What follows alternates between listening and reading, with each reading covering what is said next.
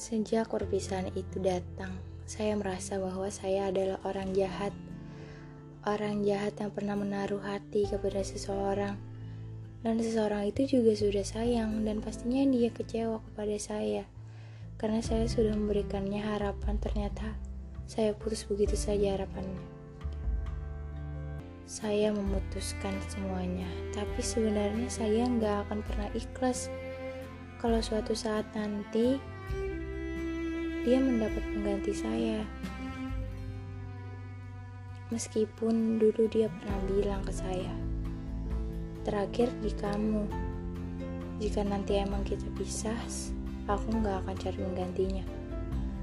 Ya kurang lebih seperti itulah kata-katanya.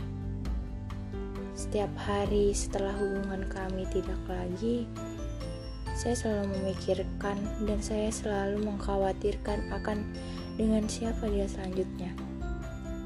Dan ternyata kekhawatiran saya menjadi kenyataan. Dia mendapat perempuan baru dan ternyata perempuan itu adik kelasku dan otomatis adik kelasnya sendiri karena kami satu sekolah. Cantik, tapi saya nggak terlalu kenal dia juga sih.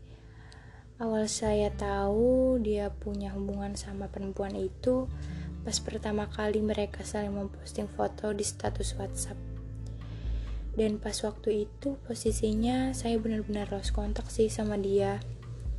Dia ngeblokir WhatsApp saya. Dan saya tahu dia memposting foto di WhatsApp itu melalui sahabat saya. Tiba-tiba, kalau nggak salah ya, itu hari kalau nggak salah hari Senin deh jam 3 siang kalau antara jam 2 sampai jam 3 saya lupa juga karena itu sudah lama. Saat detik itu juga saya merasa bahwa saya ini seorang sampah. Sampah yang mungkin gak diharapkan lagi keberadaannya oleh dia.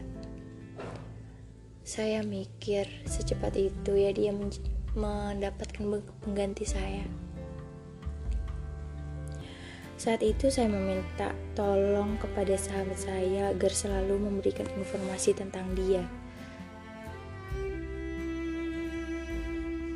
Karena biar gimana pun juga saya tetap kepo.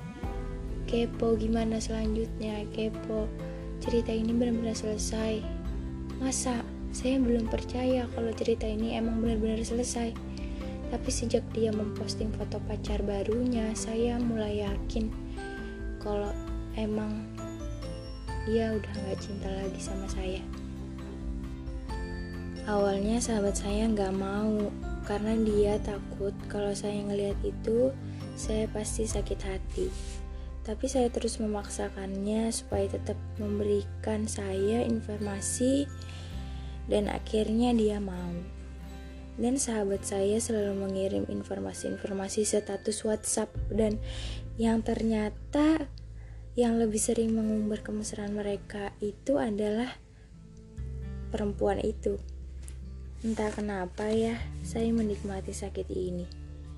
Parahnya lagi, setiap malam saya selalu mimpiin dia. Saya sampai bingung sendiri setiap malam, wey, satu minggu. Kalau nggak salah, saya selalu mimpiin dia. Dasar aneh ya saya dan selang lima atau lima bulan gitu ya kalau saya nggak salah dia putus. Oh iya saya lupa cerita yang di sekolah. Ada beberapa kejadian di sekolah bukan kejadian sih lebih tepatnya momen. Momen di mana momen itu nggak mungkin saya uh, lupakan begitu saja karena momen itu lucu menurut saya Sebenarnya saya nggak terlalu percaya sama hubungan dia dengan pacar barunya. Saya masih nggak percaya kalau dia itu masih mencintai. Saya masih percaya gitu loh kalau dia itu masih mencintai saya. Saya emang selalu tahu dan percaya diri. Karena ada sebuah momen yang ngebuat saya ngerasa kalau cintanya dia ke pacarnya itu nggak bener-bener tulus. Dan gak ngebuat dia bahagia sih menurut aku dan yang menurut penglihatan aku secara setiap hari loh. Setiap hari kan kami selalu bertemu di sekolah jadi saya tahu betul gimana ekspresi ekspresi ekspresinya jadi pas pulang sekolah saya dan sahabat saya ke kantor guru untuk mengantar buku. Dan pas banget kan kelasnya dia itu berhadapan sama kantor guru. Saya naruh buku dan saya keluar kantor ternyata dia belum pulang. Dia masih duduk dengan santainya di atas meja sambil berkipas angin emang parah sih dia. Padahal sekolah udah mulai sepi. Kebiasaan sih dia dulu pas masih sama saya nungguin gitu. Tapi sekarang mungkin dia nungguin pacarnya ya. Dan saya lihat pacarnya juga belum pulang ternyata. Masih di depan kelas bersama dua orang temannya. Saya lupa pada saat itu sepertinya mereka saling pandang-pandangan kalau nggak salah saya ngeliat dia tapi dia tuh kayak ngeliatin ceweknya karena ceweknya kan posisinya ada di depan kelasnya gitu. Jadi kayak saya ngerasa kayak saya cuma bisa tertawa saat itu sih. Saya inget banget sih itu pas hari Jumat dan pas pakai baju pramuka. Saya dan Dewi pun pulang duluan sebenarnya saya sakit sih melihat momen itu tapi ya mau gimana lagi entah kenapa juga ceweknya kelihatan gak suka gitu sama saya Mungkin karena saya pernah komen di postingan pacarnya.